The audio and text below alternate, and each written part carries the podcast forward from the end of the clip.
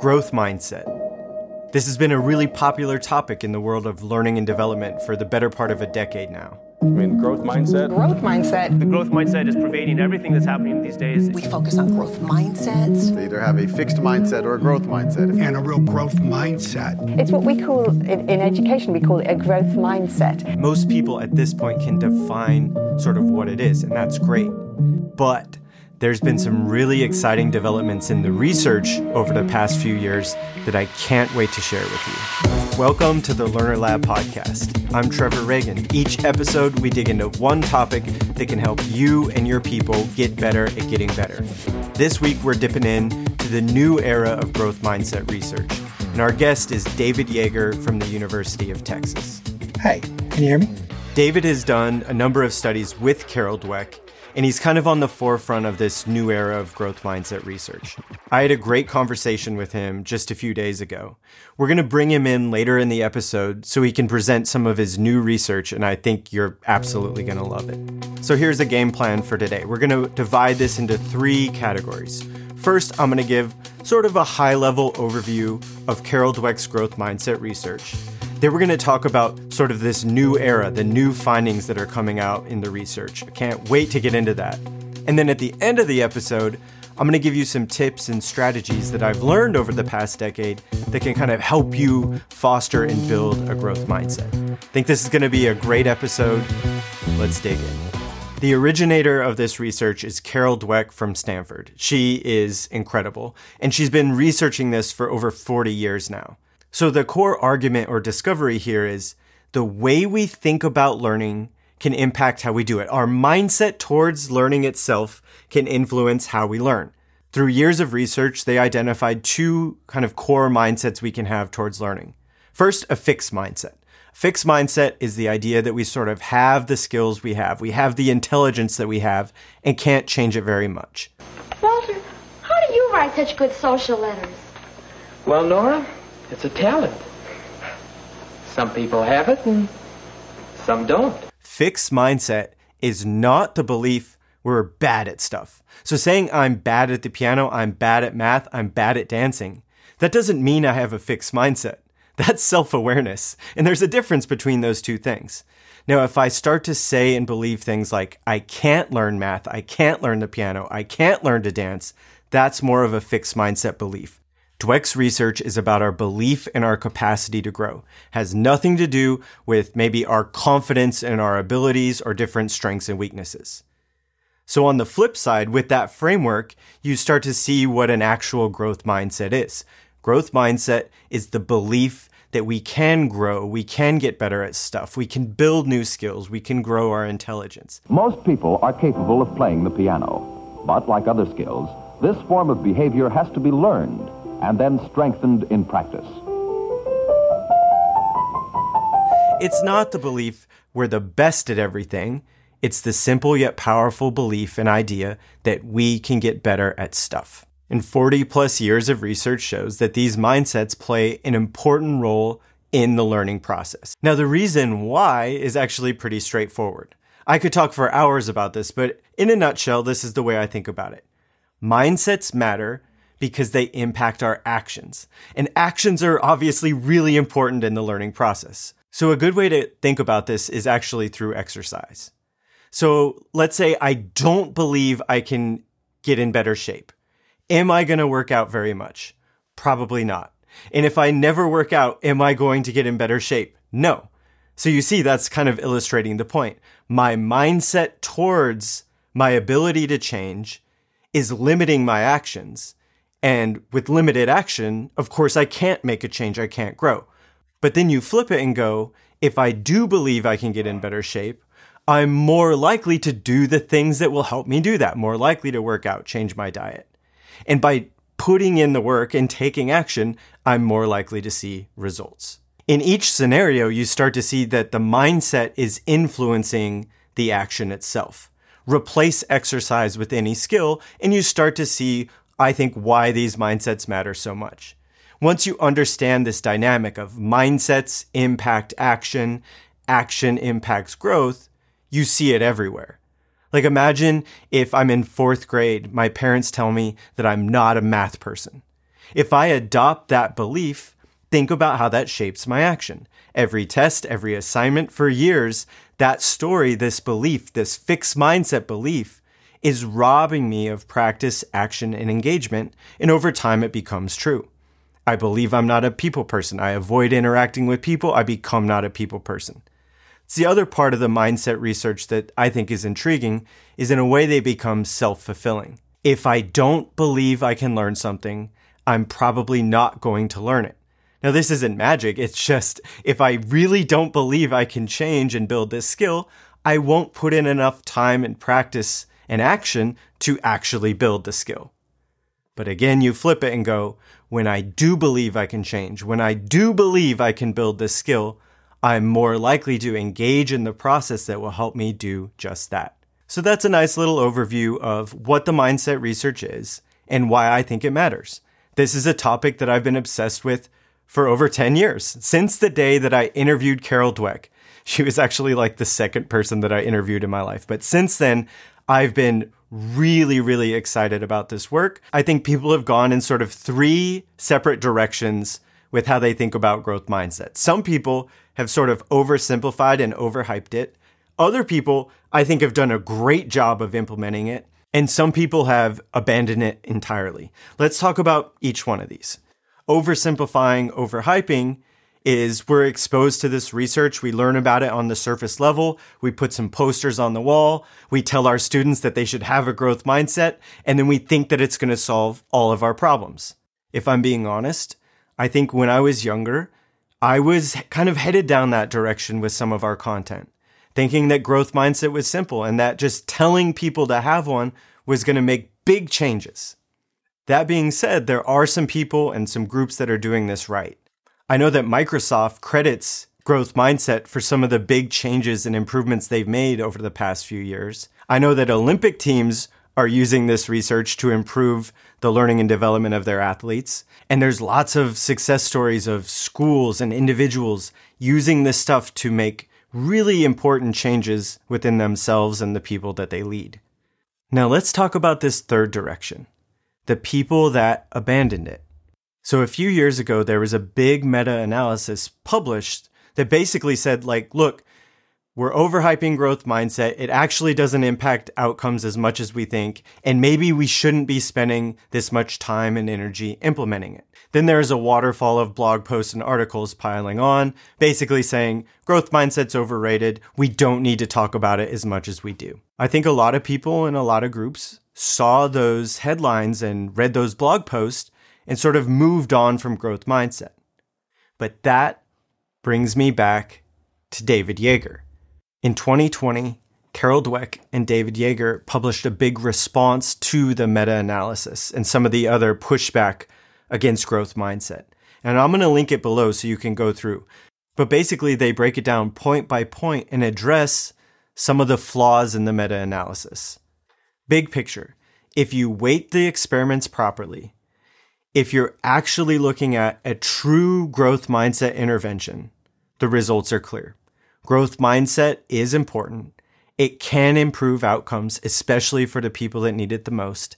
And growth mindsets can be built through effective interventions. And since then, David has produced a number of studies, some of which were published in Nature, the most prestigious like research journal that there is, backing up these claims and showing that growth mindset really does matter. Those growth mindset effects appeared enough times, and then you start seeing people doing it poorly in practice and probably having no effect. That you're like, okay, now we got to really figure out where does growth mindset work, where does it not, for whom, under what conditions. That kicked off what I'm calling the new era of growth mindset research. And so that's what we're unpacking right now. So the new era of growth mindset research is really looking at like, okay, we understand what this research is. We understand that it is important, but what are the most effective ways of developing these interventions to make the biggest impact? That's why I was so excited to meet David Yeager just a couple days ago because this is what he's looking at. How do we do this better? How do we get more from this growth mindset research? He has some awesome work about how important the mindset of the leader and teacher is, how important the context is. And I'm going to be digging into all of that for the next few months. So you can expect new articles and videos on all of that research coming soon. Today, though, let's keep it simple. I want to dive into one paper by David Yeager that I can't stop thinking about. They called it a synergistic mindset intervention. Okay, what does that actually mean? Basically, they're like, okay, we know growth mindset is powerful, but there's this other area of research around stress mindsets that we think is important too. What happens if we combine the two? For those of you keeping score at home and following along with all of our podcasts, the stress mindset research, that's what we did our last episode on. So we had this idea that it's not enough just to tell someone your stress is good for you because they may think that the cause of their stress is really bad. And it's not just enough to say, looks like you're stressed, you can grow. They'll be like, yeah, but I'm so stressed, I'm going to fail no matter what I do. Bringing these two topics together actually makes a ton of sense. I think we can all identify times in our life where we believed we could learn something but still didn't do it. For me, it's dancing. I believe dancing is a skill and I know I could get better if I practice it. So technically, I have kind of a growth mindset towards dancing. Yet a lot of the time when I have an opportunity to practice, I'm standing on the side. And it's not because I slipped into a fixed mindset. It's because I don't want to feel weird. I don't want to be embarrassed. I don't want to experience the stress and discomfort of being bad at dancing. So that's stress. That's the emotions keeping me on the wall. It's not my mindset. But it also can work in the reverse. If deep down we don't believe we can do the thing, it doesn't really matter how we think about the stress itself. We're probably not going to engage in very much action. So we had this insight, me, Chris Bryan, Jeremy Jamieson, and Danielle Krettek working originally on this industry problem, turned it into a basic theoretical problem, saying that growth mindset has been isolated from research on the meaning of stress. And what if we brought them together? And it was a kind of crazy idea, but it all happened super fast. We did three studies right after we had the idea in the fall of 2019 we gave it and we decided to test it in several different settings.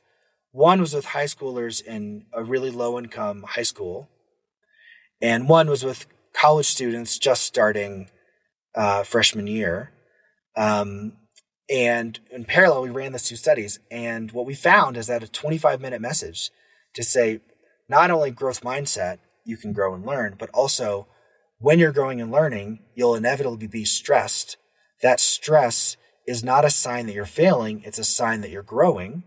And in fact, you can harness it. It's like a wave that you're surfing. You can ride that energy um, and do better.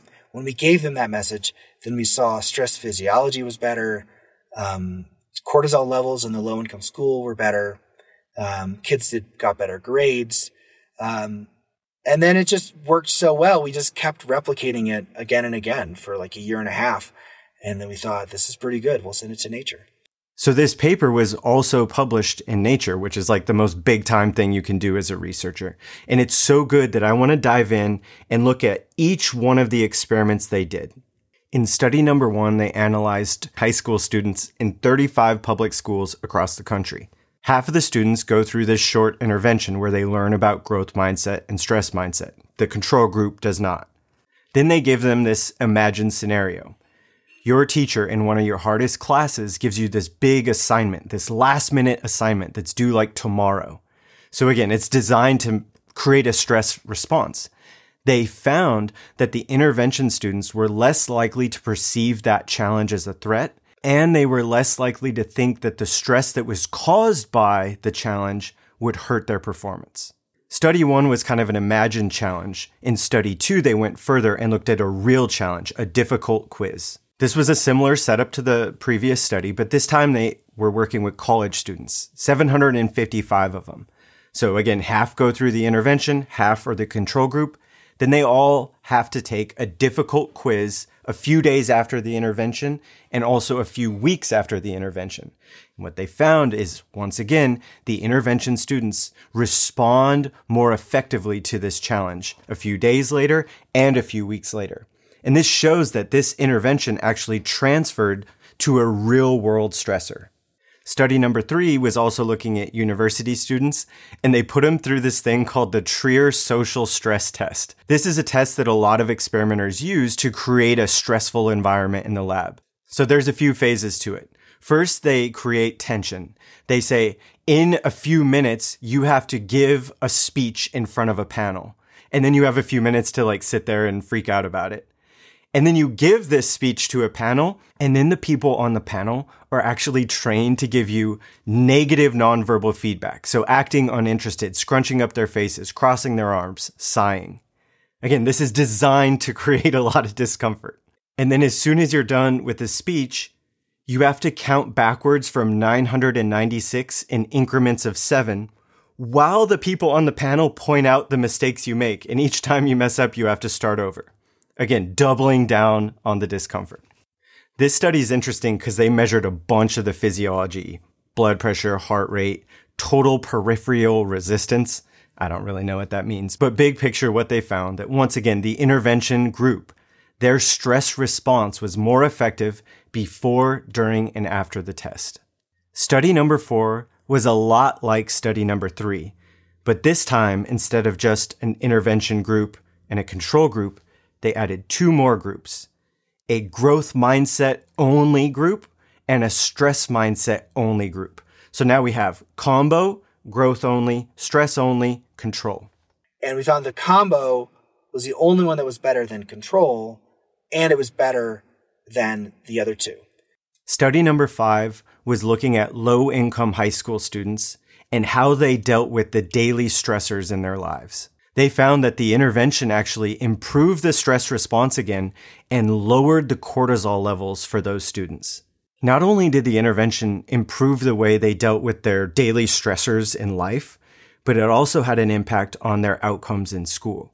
So the control group students, the ones that didn't go through the intervention, on average, they passed their math class 47% of the time. The intervention students passed 63% of the time. Because a lot of this work was done around 2020 during the pandemic, study number six was possible. In this one, they revisited the college students from study number two and they gave them a survey measuring general anxiety levels a month into the shutdown. And once again, the growth mindset stress mindset combo actually improved the anxiety levels for the students that needed it the most. Honestly, this paper really blows me away that such a short intervention, under 30 minutes, teaching students the basics of the stress mindset research and the growth mindset research can have such a big impact on so many important factors that it can change the way that people perceive a challenge, their cortisol levels, and even academic outcomes. And maybe the most amazing part of this is it shows that these two kind of separate areas of research, when combined, they actually enhance one another. So it ended up enhancing these two other literatures um, while also saying, look, actually, sometimes beliefs count twice. That you need a belief both about the stressful thing that happens to you and a belief about your response to that stress. And if you don't do both, either bad belief can pull you back into a bad spiral. If you want to learn more about stress mindset, we actually just did an episode about it a couple weeks ago. So go to YouTube or any podcasting platform, type in Learner Lab stress mindset, and you got it. Now, to end this episode, though, I want to go back to growth mindset and I want to share with you some tips and strategies that I think are useful in building it. These are all approaches that I've learned over the last 10 years in teaching this to people from all over the world, from Olympic athletes to first grade students to Major League Baseball players. I've even done some of these presentations in prisons. And I think these are some of the, the best ways to get the growth mindset ball rolling. First, it's really important, I think, to provide context or like a big why or purpose. When I was younger, I would go in and say, this is a growth mindset presentation. Here's what a growth mindset is and kind of go through it. Now, the way we do it is actually zoom out and say, these workshops are about how to become a better learner. Well, why is that important? And we kind of get into like why learning is such an important skill, how it's a beneficial skill for all of us that no matter who we are or what we do, getting good at learning is valuable. So it's like, okay, yeah, I do want to become a better learner. And then we show the way that a growth mindset can help you on that journey. So rather than just talking about growth mindset, we're providing context, we're connecting it to their values and showing why a growth mindset matters. It's also important to understand the way that our mindset impacts others. So when we're working with a group of teachers or leaders, we spend a lot of time helping them understand that, look, yes, we want to share this information with the people around us, and that's great, but we have to walk the walk. Like we have to get right here. Like we need to build a growth mindset and model these behaviors. That's really important. Also, based off of David's work that we just covered, if we're talking growth mindset, it's a really good idea to bring in some of the research around stress, discomfort, and fear as well. They work together really, really well. Another important thing to be clear on when, when you're building this and teaching this is mindsets aren't static. You're not always a fixed mindset person, always a growth mindset person.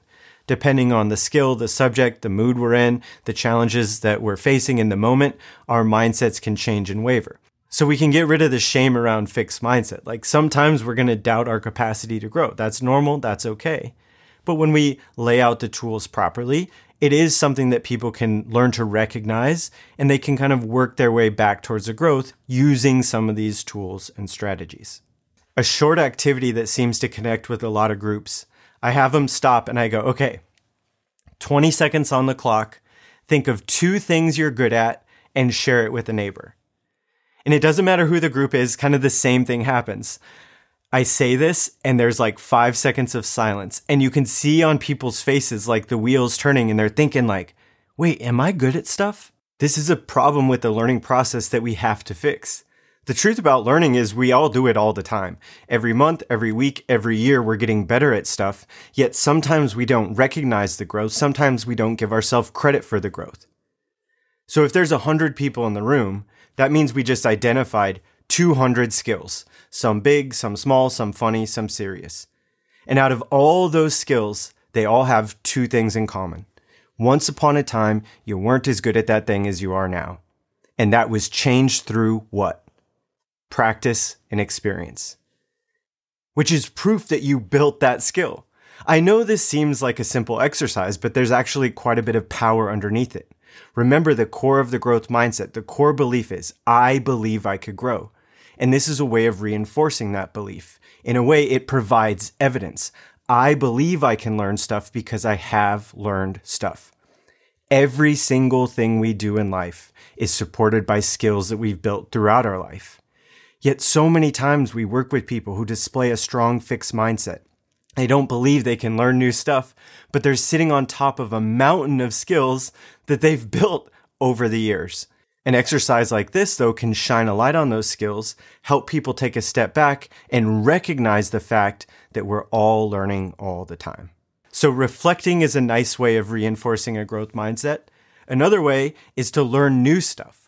So, there's a middle school that I work with, and every year they do a project called the Anti Talent Show and it's my favorite thing ever. So everyone has to pick something that they can't do, and then they get to practice it for two weeks, and they hold the anti talent show. Every teacher, every student participates. Some people learn to juggle, skateboard, uh, recite poetry, paint.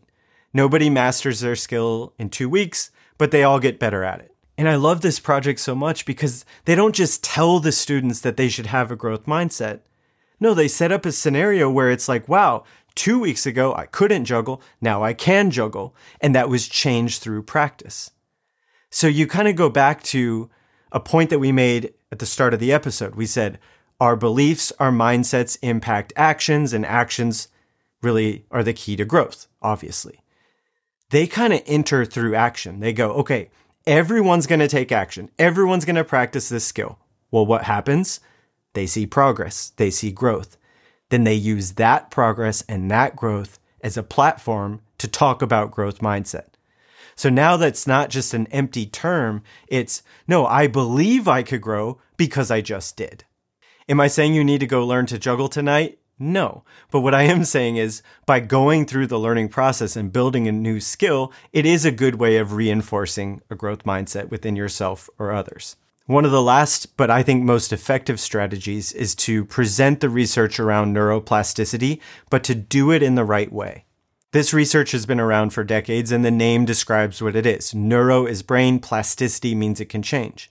So this is the research that shows that when we learn something, our brains kind of physically change in this process. Our brain is a series of circuits and pathways. Anytime we do anything, we fire a pathway.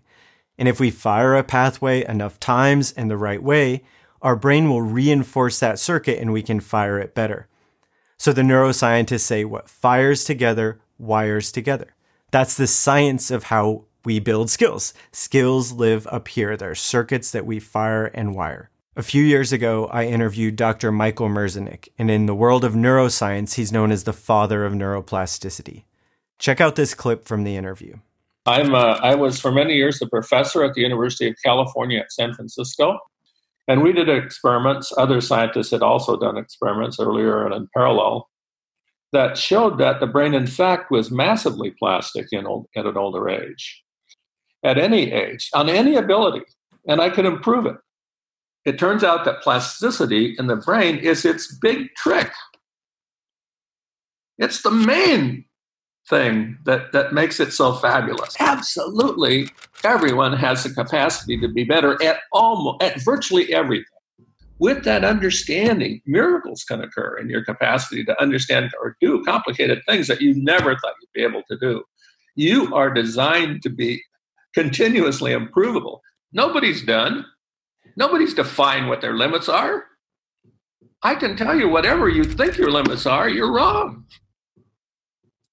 Right. You can be better next week, a little bit, but in a year you can be a lot better. And almost anything that matters to you. Now, think about the points that he made in that short clip. First, out of the gate, he says, anyone at any age. That flies right in the face of some of the perceptions we have in society about learning and age. Their research shows that healthy brains remain plastic throughout our lives, which means we do have the, the capacity to build new skills even as we get older. The research also shows that once we're older than like 18 to 22, we have to be more intentional with our learning to change the brain, but it can happen. And obviously, for more movement based skills, we might be limited as we age.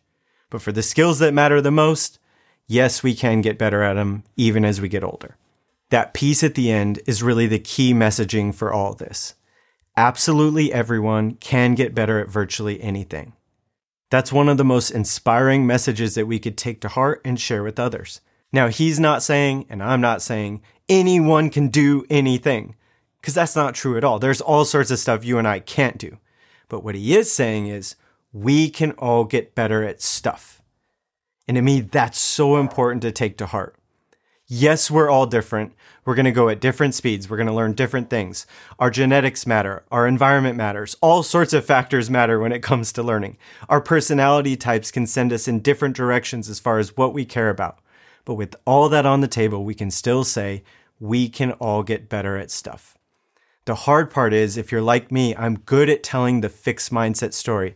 I'm not a math person, not a people person, not a, a leader.